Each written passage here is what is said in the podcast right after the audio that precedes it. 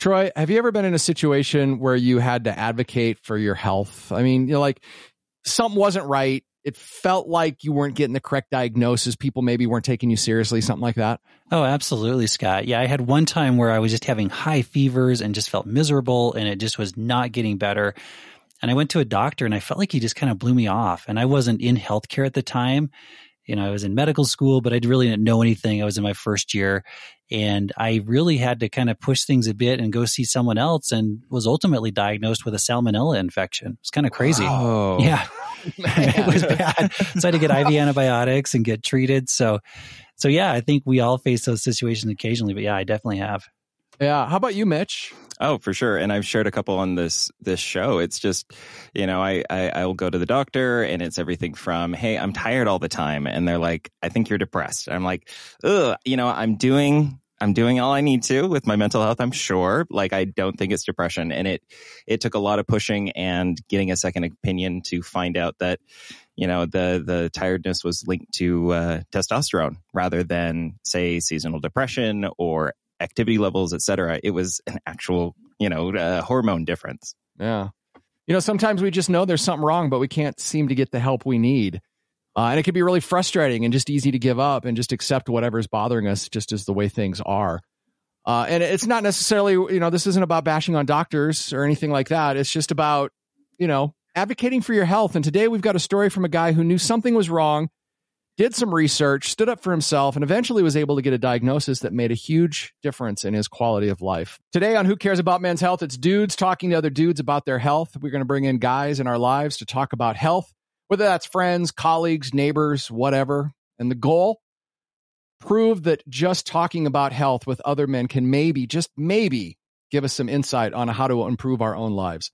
So that's today's show. This is Who Cares About Men's Health with information, inspiration, and a different interpretation of men's health. I'm Scott Singpiel. I bring the BS, the MD to my BS, Dr. Troy Madsen. Hey, Scott, good to be here. Mitch Sears is a guy that's just working on his health, and he always brings a unique perspective to the show. Welcome, Mitch. Hey, happy to be here. And our guest, Jonathan, uh, Mitch's longtime friend and companion, who had to work really hard to get his doctors to listen and take his concerns seriously, which really highlights the importance of self advocacy uh, when it comes to your health. Jonathan, welcome to the show.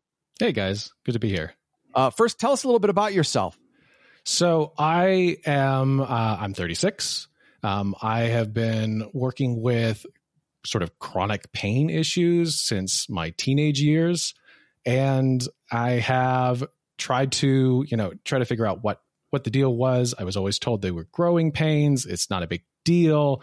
Um, and you know, men don't cry. So what what's the big deal? Why would you why would you pursue it? Um, but it got worse, and that was uh, that's when I, I started to reach out to uh, to medical help and tell us about this pain. Like, what was it like? Yeah. So when I was a teenager, I I had this weird pain in my heel, and it was pretty obscure. Everyone said, "Ah, you're growing. Your tendons are stretching out. They're growing pains. Don't worry about it," and that's fine. Um, but then after a few year, uh, years of this, um, I started to really struggle with lower back pain, hip pain, and you look into it and people say like is it a shooting pain is it a stabbing pain i didn't know it, it just it just hurt right it, it was bad enough that occasionally i would have to take time off of work and i wouldn't be able to bear any weight on my lower back and hips so i was actually like i would walk across the wall you know with your hands and some days i, I really was crawling uh, from from wow. one room to the other like literally like literally like wow. fox crawl across mm-hmm. the floor. Yeah. This is in your 20s? In my 20s, early 20s. Yeah. Wow. Yeah. That doesn't sound normal, Troy. Is that normal, Troy? no, gonna, yeah, the doctor's going to say no. That's not. Yeah, that's yeah. that's uh, yeah, that's really concerning to have pain that severe that you really can't even walk.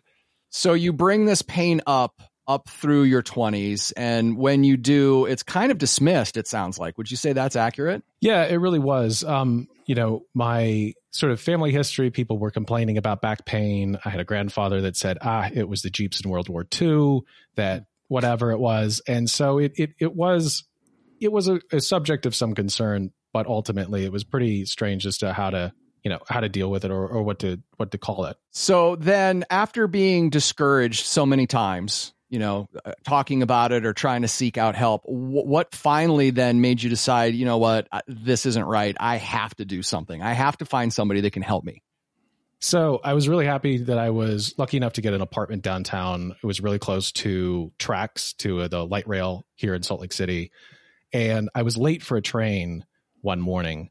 And I remember being unable, I had a little bit of a flare up that day and I was unable to run. And it was more of like an embarrassing, like spirited hobbling that I was doing down the street to catch the train. And I missed the train. I missed the train. I was late for work and, you know, I kept my job and it was okay. But it was, it was, I was in my mid 20s at this point, And I figured that this is dumb.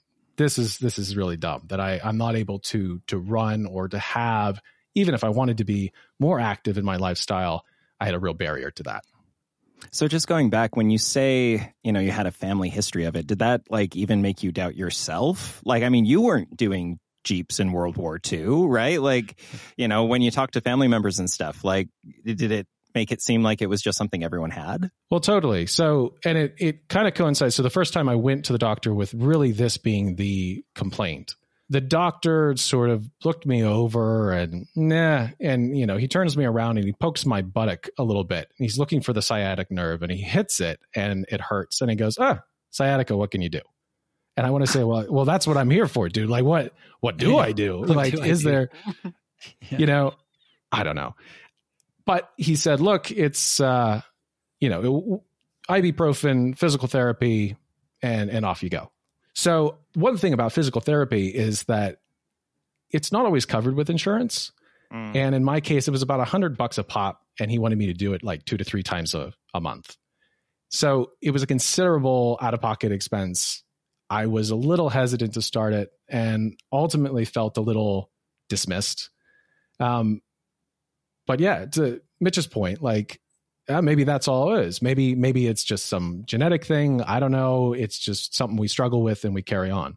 Yeah, it's funny how often that happens though. Like in your case, you just kind of wrote it off. You said, "Well, other people in my family have experienced this and this is just the way it is." Until it sounds like it got to a point where it was so limiting that that was a wake up call when you finally just missed work because you couldn't even like run. You're hobbling down the street where you're just like, hey, this isn't normal. A jaunty hobble. Wait, what was it? Was that the word? Yeah, okay. yeah, let's get right. Hobble, like, exactly. correct. try to give him, yeah, try to give yeah. him some dignity. Okay, it was spirited. It was a spirited, spirited jaunty hobble. spirited hobble. Yeah, that's right.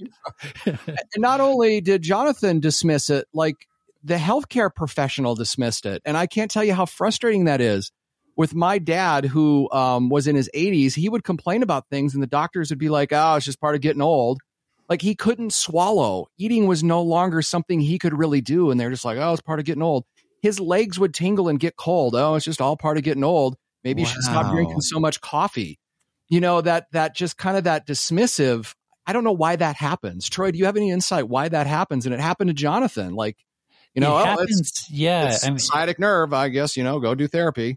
Yeah. I mean, it, it happens because 90 plus percent of the time they're right. And you can't deny that. Mm-hmm. 90 plus percent of the time they're right. And in those cases, a person, it may just be some sciatica and they go to physical therapy and they get better. It's the same idea, you know, when you call computer support and they're like, well, did you turn your computer off and back on?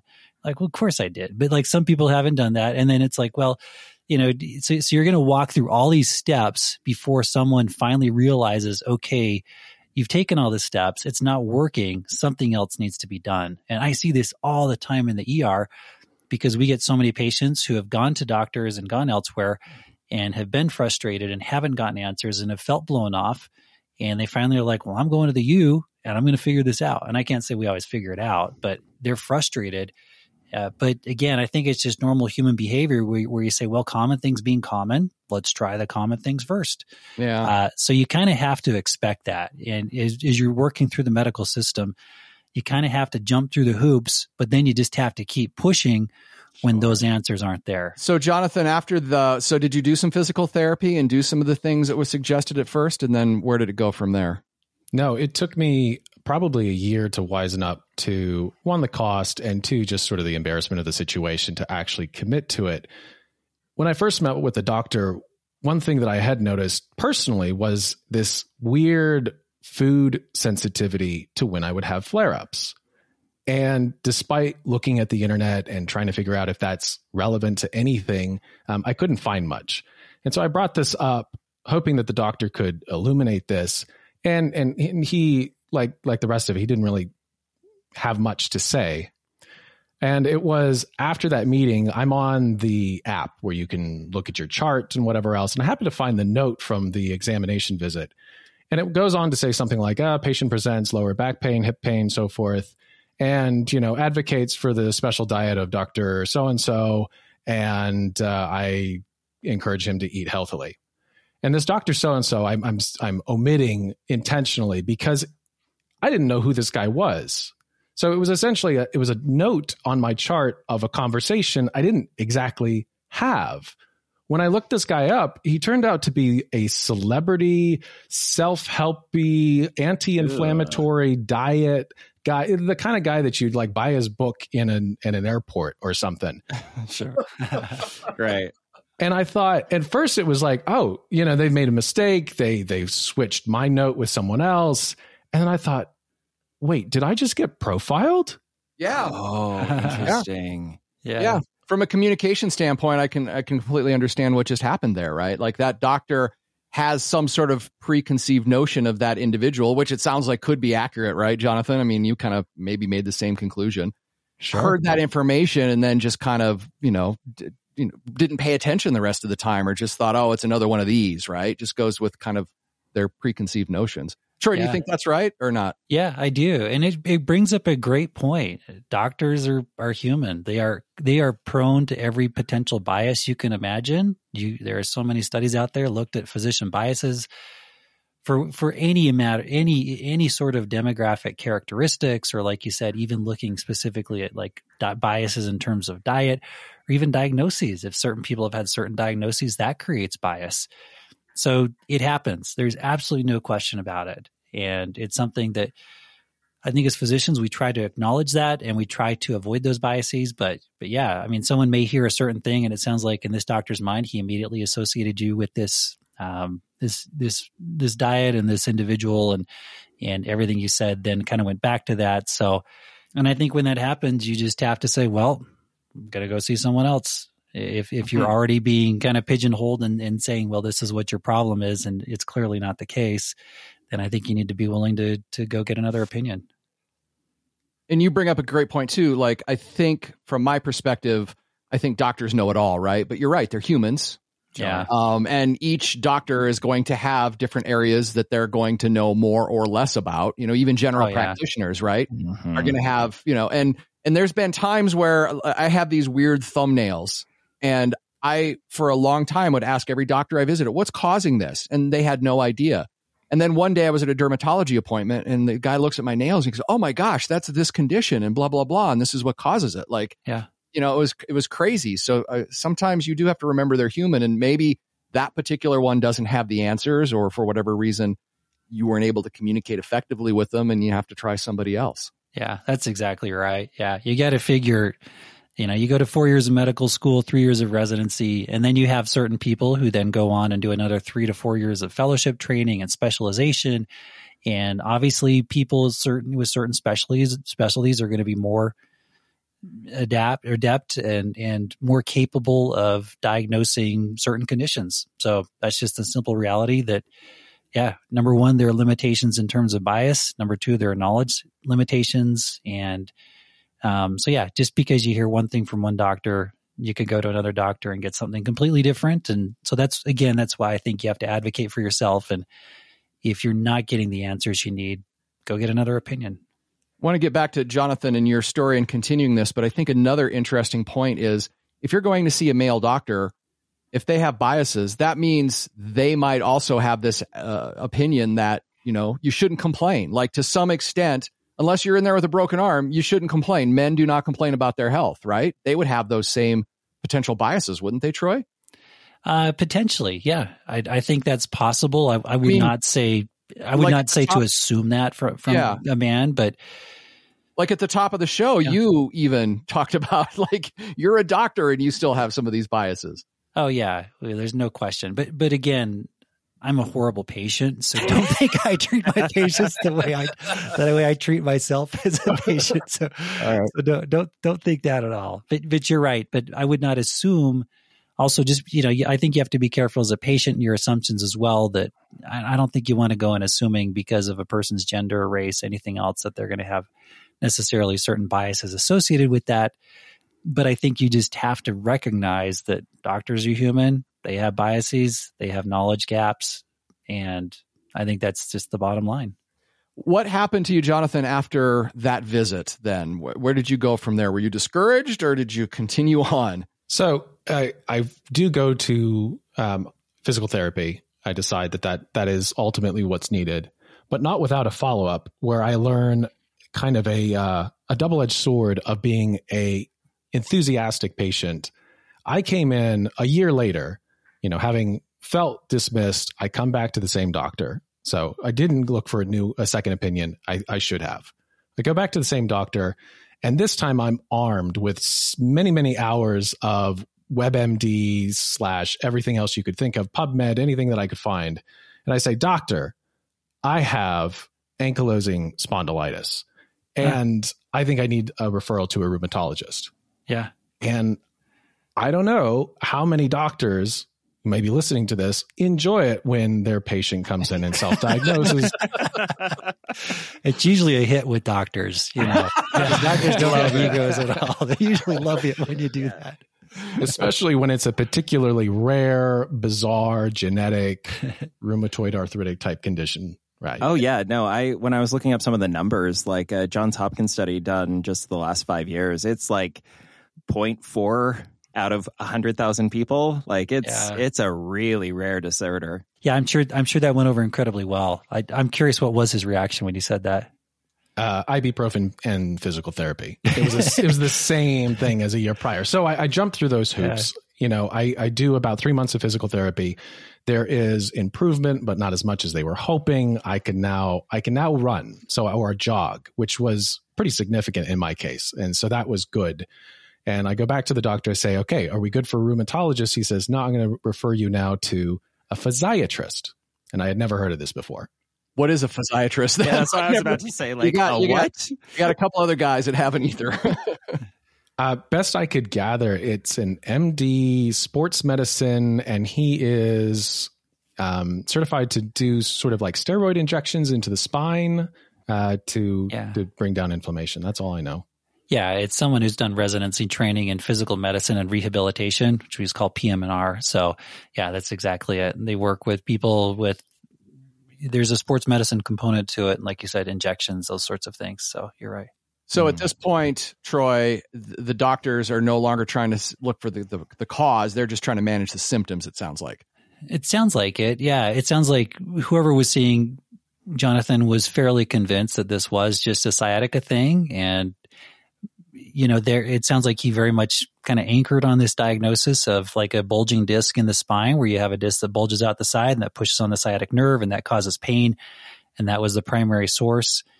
Um, and it's a pretty common approach. Like I said, most of the time, that's what causes at least some some of these symptoms. There were definitely some symptoms with Jonathan that didn't really make sense with that. Uh, but most of the time physical therapy works. And then if that doesn't work you can see someone who can do injections and they can do injections right there at that bulging disc. And that can oftentimes help with a with a steroid injection there. But um, but it's exactly it. It sounds like at this point it was very much like well this is the case. Um, this is the treatment route we're going to take. Physical therapy didn't work. Let's try injections. So same doctor two different times um, is there something Troy Jonathan could have done with this doctor to perhaps continue this conversation of what Jonathan thought it was? Because it sounded like the doctor was very closed to that. Yeah, I think at that point, if you really think it's something else and you're continuing to be continuing to be pushed down this other route where he's very much anchored on this diagnosis of sciatica, and you're just like, no, this isn't the case. Um, I just think at this point it sounded like it wasn't getting anywhere. Like I, if someone came in, you know, it is always a challenging situation because sometimes people come in and they have looked things up on WebMD and have looked things up on Google, and it's just like, no, that's not the case. Like because sometimes you can kind of go down the rabbit hole with some of the Google stuff you find, but it, it, again, it sounded like in this case things just weren't going the right direction, and none of this was effective. Like I would expect at least some response to physical therapy. Like it, it sounds like maybe there's a little response, but I would expect a bit more than that. Um, so, in my opinion, at this point, if things just weren't going the direction they needed to go, yeah, I think it's a great idea to go see someone else and see what they think. And what did you do, Jonathan? Well, so I continued to do research, and something had come up that didn't occur to me before. I was really hung up on this food sensitivity thing. And it seemed it was one of the few things I had control over as a patient that if I eat, if I drank alcohol, especially, there was a flare up and I, I could control that. The, the ibuprofen was starting to not help so much. And the physiatrist gave me a muscle relaxant at one point to do sort of as needed. And it was at one point where I, I was interested in this kind of taking it down a rheumatology route where it talked about iritis and it just happened to be that in college, I had this weird stint of of a an inflamed eyeball such that you have a weird shaped pupil. Um, I happened to be with family at the time, and so they run me to the ER, and they treat it. It's with a topical steroid, and then it was done. It was a it was a non sequitur to me as a patient, as someone who didn't go to to med school, and so I bring this up, this extra piece up to now the physiatrist, who says, "Ooh, well, that's like you mean iritis, like iritis, like you like the inflammation of the of the iris." And it's like, yeah, yeah, that that that thing. I had that huh. thing. Have you had it since? And he, no. He said, well, there is a blood test we can do for genetic markers for certain rheumatoid conditions. What do you think? And I say, heck yes. And I didn't know mm-hmm. about this. So we finally there feels like a, a breakthrough in movement there. Um, and long story short, I was positive for those genetic markers and I got the referral to the rheumatologist. Nice. So you got where you needed to go then. I mean, it took a while, but eventually you got there and it's it's great that this other physician, this physiatrist picked up on that. Yeah, it really was. And it was unfortunate. It was like an eight month wait list. I don't know how much yeah. you want to lament the, you know, the the medical institution at whole here, but it was yeah. it was basically a two year journey to finally go to the uh, to get to the rheumatologist. Yeah, no, and again, that's that's it's so frustrating, but that's not atypical, unfortunately. How did the physiatrist know? How was that even in their wheelhouse? Sure. Yeah. Yeah. I, I think it's, I mean, it's something they've, they may have seen before. It would be something that potentially a physiatrist would work with someone with ankylosing spondylitis, maybe in some degree, just in terms of range of motion, mobility, those kind of things. So it's that that may be part of it, but it also may be you're just fortunate to have a physiatrist who was very attuned to that and very open to making that connection, you know, and and finally got you where you needed to go. Did you feel that the physiatrist was open more to conversations? That they didn't kind of have their mind pre made up as to what was going on? Yeah. And I also think I learned the lesson of not coming in and, and telling the doctor how to you know, diagnose me. So that was that was stupid on my part. but I, I do I do admit to going into the physiatrist's office and saying, okay, look, I think it's this, but I'm not going to say anything. I will just report the symptoms that I know are in the literature that are true to me. And I'm not making anything up. Mm-hmm. And add this one part that was missing. And, you know, to you know, to be fully fair to the first physician, had I mentioned the iritis case, it, it could have been very different and that's, you know, from a patient's perspective, you know, I didn't know that iritis was any more connected than chickenpox. And you know, I so when when you have that 15 minute window with your doctor and they say, "Well, what what's happening? What's going on?" You know, deciding what's relevant as a patient can be a yeah, challenge. Totally. Yeah, yeah, it is. But all that being said though, Jonathan, I I think if someone has a specific concern about a specific condition, I do really appreciate it if they just say, this is what I'm really concerned about. Um, it is frustrating that you specifically brought that up and then it didn't really go anywhere with the the first physician you saw because i think it's at least worth saying well why do you think that's the case? And let's explore this further. And then maybe ask those questions like well have you ever experienced iritis? Or have you ever experienced any of these other symptoms that are associated with this condition? To at least give it some thought and explore it a little bit further um, so I, I always tell people if you have something you're specifically concerned about, bring it up. Like, don't necessarily tell the doctor this is what it is, because again, that some people are open to that. A lot of people are just going to just shut down as soon as you do that. Um, but I think it's worth at least bringing it up and, and doing so, you know, acknowledging like, Hey, I'm not a physician. Um, I just, I had these symptoms. I've read some things about it. What do you think? You know, just kind of that approach. So then you were referred to the rheumatologist and you got the diagnosis. Yeah, within a couple visits, uh, she diagnosed me with, and I say a she. We mentioned the the guy versus gal doctor thing. Um, she's fantastic. Uh, she was very receptive to everything. She appreciated the way I was trying to, you know, problem solve for things, and you know, developing, you know, that kind of relationship. Had that been possible with the first doctor, it could have been very different. Uh, she was great. So yes, she diagnosed me with ankylosing spondylitis, put me on a, a pretty powerful medication. It's called a biologic, is the general family name of it. And it's been, I, I can run. I participated in the Mitch Sears what was it called? The 5K. Who cares about yeah. Mitch's Health 5K? Yeah, yeah I did. Yeah. Nice. Pull the thread on that. little. Oh yeah, the pinnacle, great. I'm sure, of your your health journey. yeah, that's great. Yeah. Wow, what a journey! And how much time, how much time did you spend on the internet trying to figure this out? How many websites did you go to? And I mean, if you yeah. had some advice to give to a, to somebody about how to research something like this, did, did you pick up any pointers? Or is it yeah. just you just got to log the time? You know, it it seemed to me that there was there was a lot of garbage online i want to say there was a lot of like weird rabbit holes with leaky gut syndrome because i was hooked on this food sensitivity thing and that was maybe a non sequitur. Later, it turned out to be a sensitivity towards FODMAPs, which is a whole different thing. But sure. these are different sort of complex sugars that some people have a hard time digesting, and maybe there is, you know, some cofactors there. I don't know, but it's just it was just treated differently.